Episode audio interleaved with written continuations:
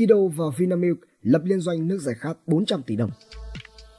Trong khi Kido là doanh nghiệp chiếm thị phần tiêu thụ kem lớn nhất trong nước, thì Vinamilk cũng là doanh nghiệp số 1 trong thị trường sữa nước Việt Nam. Hội đồng quản trị công ty cổ phần tập đoàn Kido đã công bố quyết định thông qua việc thành lập công ty liên doanh cùng công ty cổ phần sữa Việt Nam Vinamilk.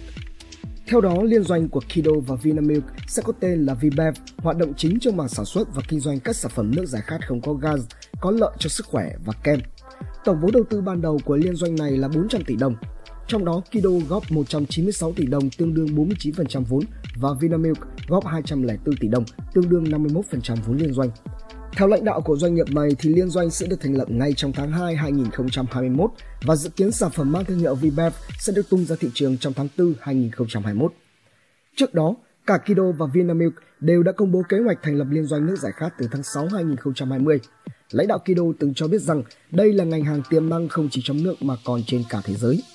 Trong đó, cả Kido và Vinamilk đều là những doanh nghiệp đầu ngành thị trường F&B nhưng chưa tham gia mảng nước giải khát. Vì vậy, hai công ty này quyết định nghiên cứu thành lập liên doanh và sau hơn nửa năm từ ngày công bố kế hoạch, cả hai bên đã quyết định thành lập liên doanh với thương hiệu Vibev.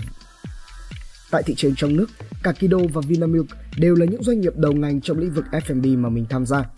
Trong khi Kido là một trong những doanh nghiệp dầu ăn chiếm thị phần lớn nhất Việt Nam và là công ty mẹ của công ty kem chiếm thị phần số 1 Kido Food, 43,5% thị phần tiêu thụ. Về phía Vinamilk thì đây là doanh nghiệp chiếm hơn 50% thị phần tiêu thụ sữa trong nước. Trong năm gần nhất, tức là 2020, nhà sản xuất sữa này lần đầu tiên ghi nhận mức lãi ròng trên 11.000 tỷ đồng. Cụ thể năm 2020, Vinamilk đạt hơn 59.600 tỷ đồng doanh thu thuần hợp nhất, tăng gần 6% so với năm liền trước và hoàn thành 100% kế hoạch đề ra.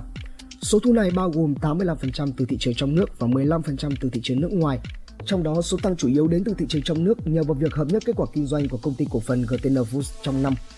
Với tỷ suất lãi gộp 46,4%, giảm 0,78 điểm phần trăm so với cả năm 2019, thì lợi nhuận sau khi trừ đi các khoản chi phí và thuế phát sinh trong cả năm thì Vinamilk đạt con số 11.236 tỷ đồng, tăng 6,5% và vượt 5% kế hoạch đề ra cả năm.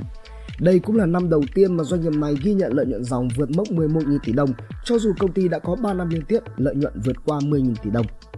Trong khi đó, tập đoàn Kido năm 2020 ghi nhận trên 8.300 tỷ đồng doanh thu thuần, tăng hơn 15% so với năm 2019.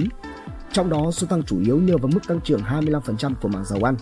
Trong cơ cấu doanh thu, ngành dầu ăn chiếm 84,5%, ngành hàng lạnh, kem đóng góp 15% và các ngành hàng khác chiếm 0,4%. Tuy vậy thì trong cơ cấu lợi nhuận gộp của tập đoàn, ngành hàng lạnh kem lại là ngành có đóng góp cao nhất tới gần 42%. Sau khi trừ đi các khoản chi phí và thuế thu nhập doanh nghiệp thì Kido thu về hơn 330 tỷ đồng lãi ròng năm 2020, tức là tăng gần 60% so với năm 2019. Quang Thắng, Jing News, Độc đáo TV tổng hợp và đưa tin.